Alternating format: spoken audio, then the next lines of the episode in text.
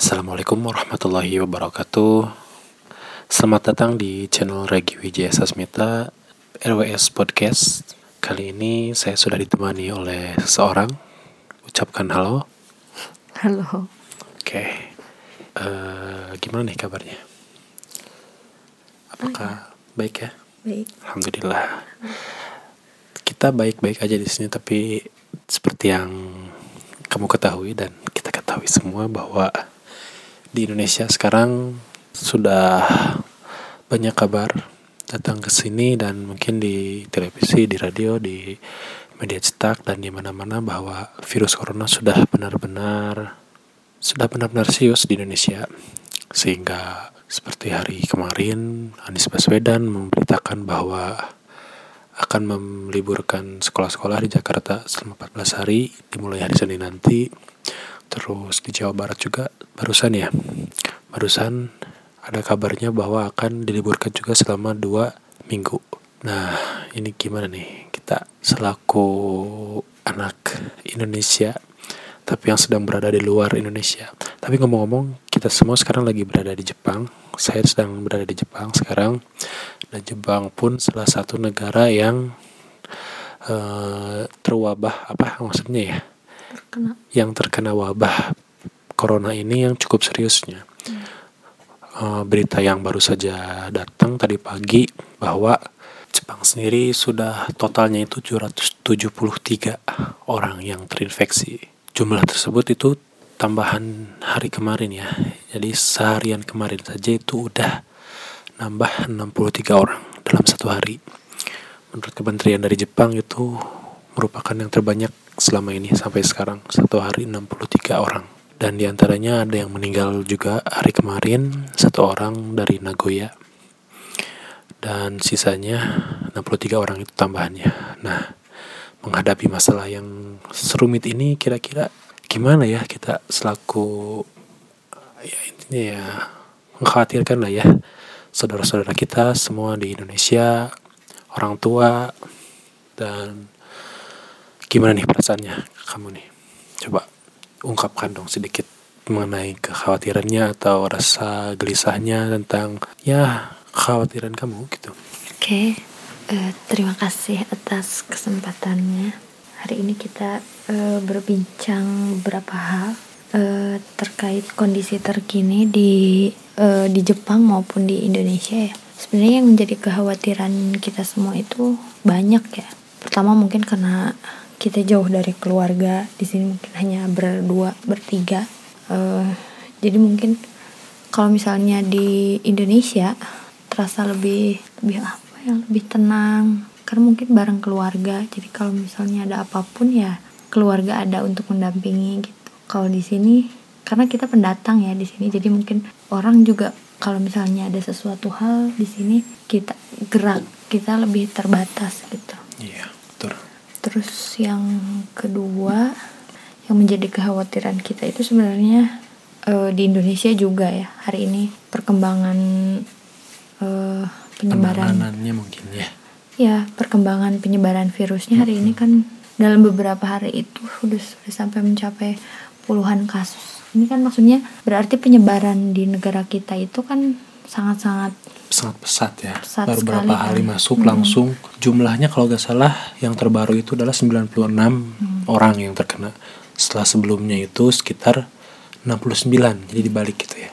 Jadi sekarang 96 orang di antaranya itu dikabarkan bahwa lima orang meninggal ya dan 8 orang sembuh. Sangat miris sekali ya kalau kita ketahui. Jadi mudah-mudahan ya mudah-mudahan bencana ini segera selesai dan segera normal kembali gitu karena dikabarkan juga kemarin tanggal 14 bahwa penyebarannya itu memang sudah sampai ke Jakarta, Jawa Barat, Tangerang, Bali, Jawa Tengah dan Pontianak kalau gak salah ya. Apalagi Jawa Barat kan tempat tinggal kita dan keluarga kita di sana semua gitu ya. Mudah-mudahan segera selesai saja gitu. Oke, inilah kekhawatiran kita di sini ya.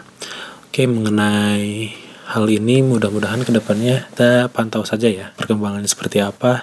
Kalau di Jepang sendiri itu ada website namanya NHK News Web. Nah, segala informasi mengenai virus corona ini itu ditampilkan di website itu setiap hari itu diupdate ya.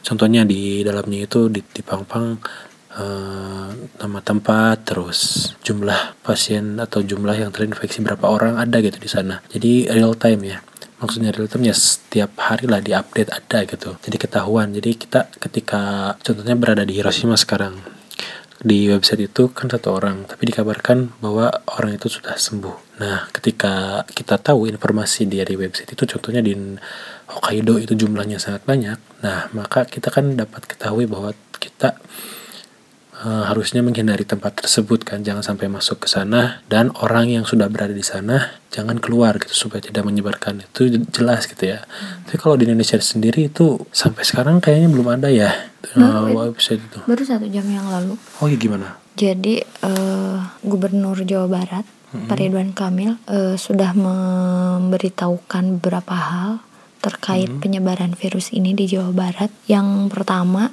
tadi tuh saya sempat lihat, jadi yang pertama seluruh sivitas uh, akademik dari mulai TK sampai uh, perkuliahan hmm. itu diliburkan mulai dari Senin besok. Jadi instruksinya itu dilibur eh sebenarnya bukan diliburkan belajar di rumah. Belajar di rumah. Ya. Jadi dihimbau untuk belajar di rumah, bukan nggak belajar ya, tapi tetap online, belajar di rumah. Itu, nah, online ya. Diusahakan belajar di rumah. Dihimbau untuk menghindari tempat-tempat yang ramai, uh, ramai ya. orang gitu. Oh iya, kalau itu di Jepang udah dari tanggal 28 Februari kalau nggak salah ya. Hmm. Himbauannya sampai tanggal 15 hari ini berarti kita tahu nih. Setelah ini apakah akan diperpanjang lagi liburnya atau sudah masuk sekolah lagi atau belum ada kabar lagi? Nanti kita lihat aja. Nah itu himbauan dari pemerintah juga katanya harus libur. Selain sekolah-sekolah juga dihimbaukan kepada tempat-tempat umum seperti tempat wisata museum dan tempat-tempat kunjungan uh, warga itu ditutup juga katanya sampai tanggal 15 ini Mungkin seperti itu juga ya di Indonesia ya sekarang ya. Hmm, ya. Agak menurut menurut saya tadi uh, bahwa di Jepang itu ada loh si website khusus yang menampilkan kondisi terkini mengenai yeah. corona itu. Kalau di Indonesia ada? Iya, jadi oh, ada. Pak Ridwan Kamil menyampaikan bahwa oh, disimpan di website siang tadi. Tim kesehatan di Jawa Barat akan membuat sebuah app aplikasi hmm. yang bisa di-download lewat HP. Jadi masyarakat itu bisa bisa download uh, si aplikasinya. Di dalamnya itu sudah termuat info harian hmm. terkait penyebaran virus. Kemudian info harian itu maksudnya yang terkena berapa, oh, yeah. yang sudah masuk uh, dalam pengawasan berapa, yang sudah termasuk pasien berapa oh, gitu. gitu. Kemudian peta penyebarannya. Oh, udah ada dari per dari maksudnya dari pusat sampai ke tingkat kelurahan. Jadi diusahakan tingkat kelurahan itu mungkin sampai lurah, RT, RW dan camatnya dihimbau untuk lebih, lebih apa ya lebih edukatif kepada masyarakat. Oh gitu. iya benar. Berarti udah udah ada berarti si aplikasi tersebut atau masih ya, dalam pengembangan? Sudah sudah. Sudah ada aja berarti ya teman-teman yang yang dengar podcast ini semoga bisa uh, ya ini update lah ya. Dan diberitahukan kepada teman-teman atau kerabat-kerabat supaya uh, mengecek lah sehingganya itu supaya bisa lebih diwaspadai lagi virus corona ini. Oke sebenarnya uh, setelah itu berarti bagus ya um, pemerintah Indonesia sudah mulai melek lah ya udah mulai memperhatikan tentang agak terlambat ya, ya? agak terlambat sih sebenarnya pas awal-awal itu terlalu harusnya, terlalu santai gitu ya. pencegahannya itu kan dari awal. Negara-negara mm -hmm. lain sudah nutup akses dan lain-lain kita yang belum terkena harusnya lebih siap, lebih apa ya, ya. lebih peduli gitu sama masyarakat siap-siap bahwa jangan sampai udah kena karena kalau udah kena kemarin juga kan di Indonesia kena oh, dua orang itu langsung Gak tahu sih sebenarnya pemerintah memang selama ini apakah memang diam atau memang Ada sudah berusaha ya. gitu ya memang sudah berusaha gitu mungkin kita kita saja yang belum yang tahu belum gitu ya. tahu. ya mungkin mereka juga sudah semaksimal mungkin mempersiapkan semuanya gitu hmm. termasuk dari penyiapan aplikasi oh, itu pun mungkin emang di Indonesia itu ya. mungkin karena masyarakat ya mungkin pemerintah juga mempertimbangkan kondisi masyarakat. Karena kalau saya rasa di Jepang itu orang waspada tapi nggak nggak uh, sepanik dan oh, sekhawatir iya, uh, kebanyakan orang gitu. Karena dilihat kan kemarin kemarin juga udah dimulai dari beberapa minggu ke belakang penutupan akses tempat wisata tempat tempat publik juga ditutup. Mm -hmm. tapi orang Jepang masih masih maksudnya masih tetap melakukan aktivitas yang penting, belanja, e, berobat dan lain-lain. Mereka masih melakukan aktivitas tanpa panik dengan membeli barang apa-apa berlebihan gitu. Ya. Tapi beda kan kalau di Indonesia, kalau di Indonesia Ya, baru penanganan beberapa orang, maksudnya kemarin baru yang kena beberapa orang. Kalau nggak salah yang baru yang dua orang itu ya. Ya, paniknya itu sudah sudah terlalu berlebihan gitu. Ada yang beli hand sanitizer di borong gitu kan. Hmm, ada yang beli bahan makanan dengan maksudnya dengan tidak normal gitu ya, ya. Ya. Dengan tidak normal. Jadi maksudnya malah membuat panik yang lain. Jadi Iya. mungkin itu juga alasan. Mungkin itu kekurangan kita lah ya, mungkin ya salah satunya. Oh mungkin benar ya karena alasan itu juga mungkin pemerintah Jadi tidak hati-hati untuk ya tidak tidak masyarakat. dengan lantang mem- memberitahu gitu mungkin ya. Baik seperti itu. Terus oke karena keadaannya seperti itu ya kita tinggal me, apa ya? tinggal melaksanakan saja apa yang diarahkan oleh pemerintah mungkin ya.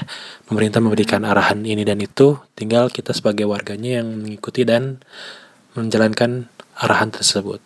Terus selain itu ada juga sih cara-cara mungkin dalam kasus COVID-19 atau virus corona ini ada juga kalau sudah tahu belum ada eh, semacam nasihat dari guru besar dari Universitas Islam Madinah, Profesor Dr. Abdul Razak Al-Badar itu mengenai nasihat terhadap virus corona ini ya. Yang pertama adalah tawakal kepada Allah. Kita harus yakin bahwa semua yang terjadi ini adalah kuasa Allah. Jadi ngertilah ya. Jadi semua yang diturunkan ke dunia ini baik musibah ataupun cobaan itu karena eh, izin dari Allah kan. Jadi kita seenggaknya pas virus corona ini datang ke tengah-tengah kita gitu bahwa kita harus sadar bahwa itu diturunkan memang atas izin Allah dan kita harus bisa menjalaninya dan dengan tawakal gitu seperti itulah ya. Terus yang kedua adalah menjaga aturan Allah. Maksudnya gimana? Maksudnya ketika hal apa pun terjadi ketika situasi apa pun kita harus tetap menjaga perintah Allah dan menjauhi larangannya ya.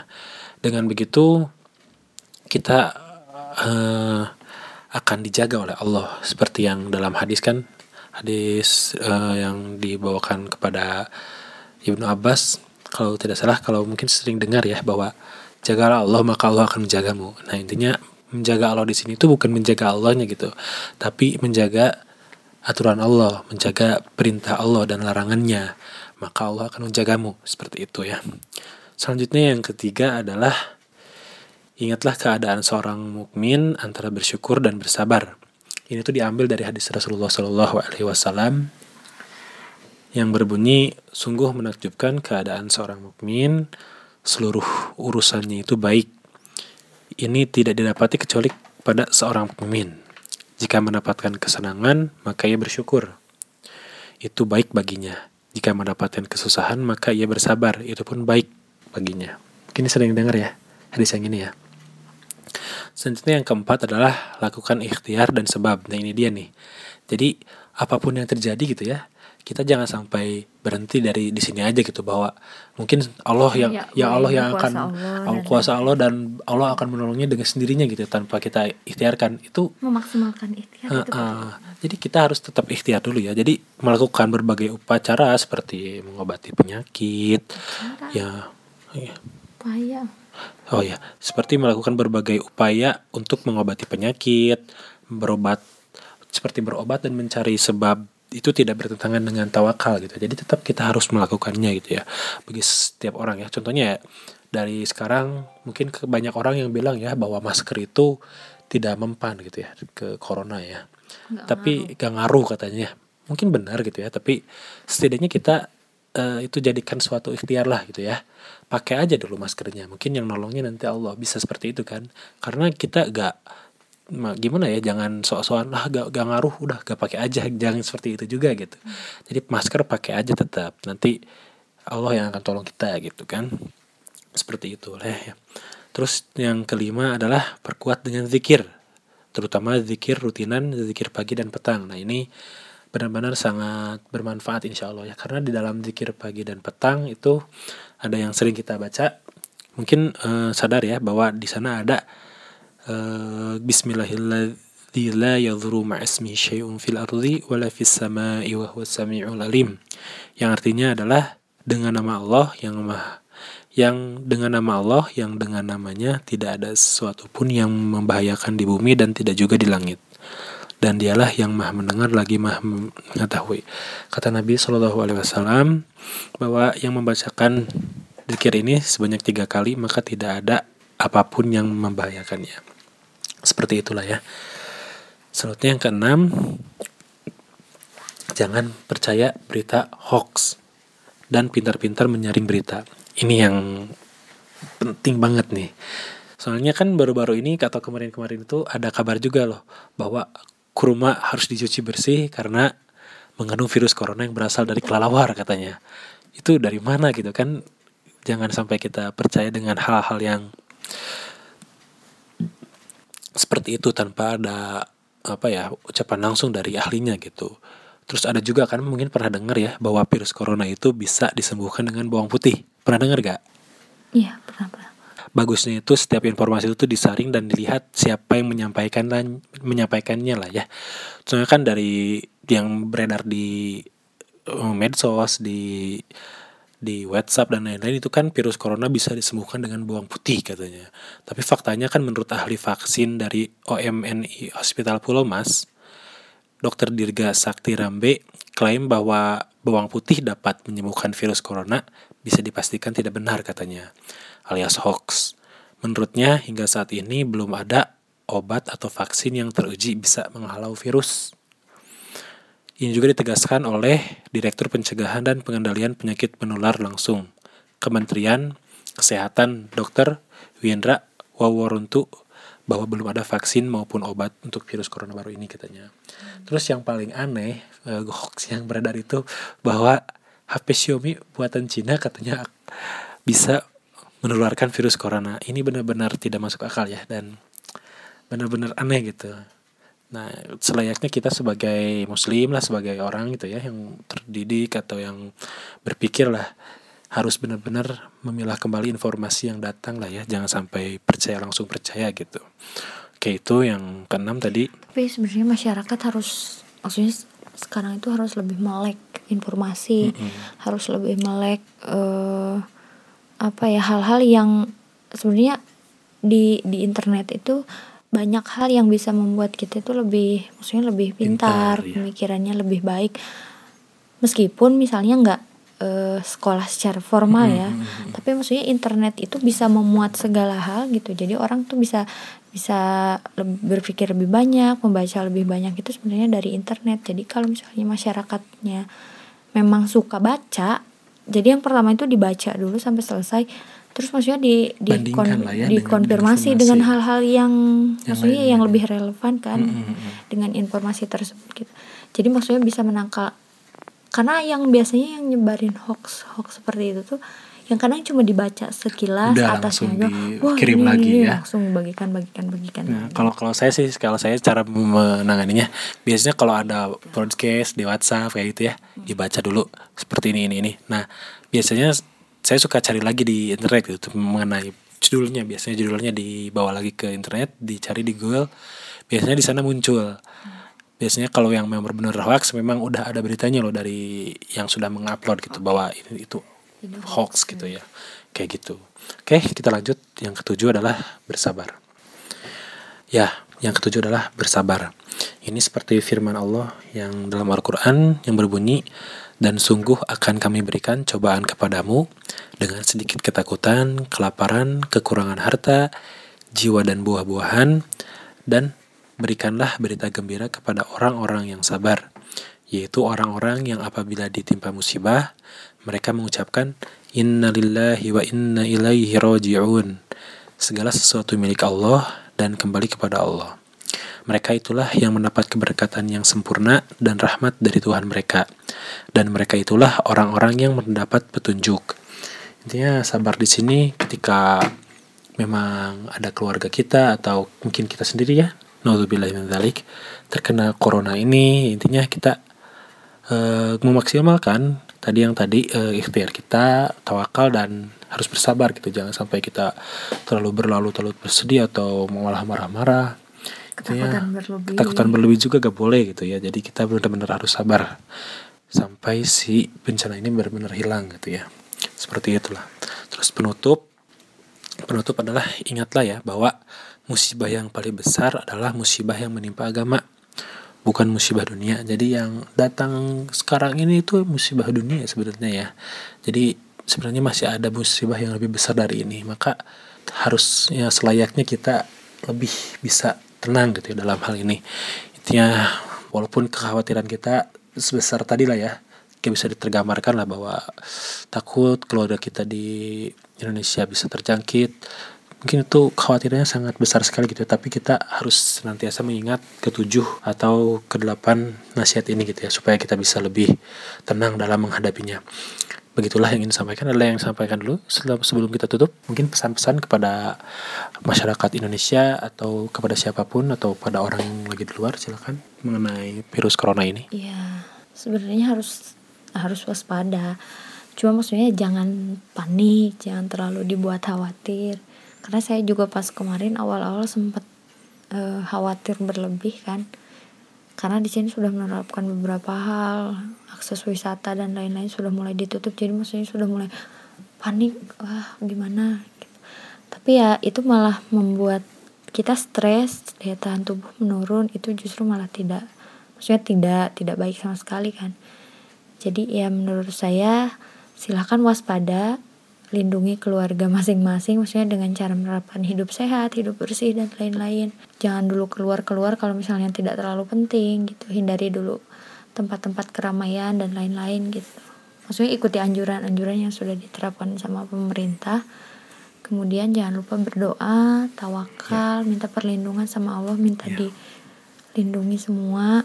Kemudian semoga Allah segera uh, angkat semua musibah ya, Amin. Baik, itu saja yang ingin kita sampaikan. Terima kasih sudah menemani. Dan kepada teman-teman yang mendengarkan sampai sini, terima kasih. Jika teman-teman menganggap bahwa berita ini atau podcast ini bermanfaat atau baik, silahkan share sebanyak-banyaknya kepada teman-teman atau kerabat kalian dan jangan lupa like, subscribe dan jika menurut teman-teman ini tidak berguna atau kurang baik silakan boleh dislike atau berikan komentar dan kritiknya di kolom komentar. Terima kasih. Wassalamualaikum warahmatullahi wabarakatuh.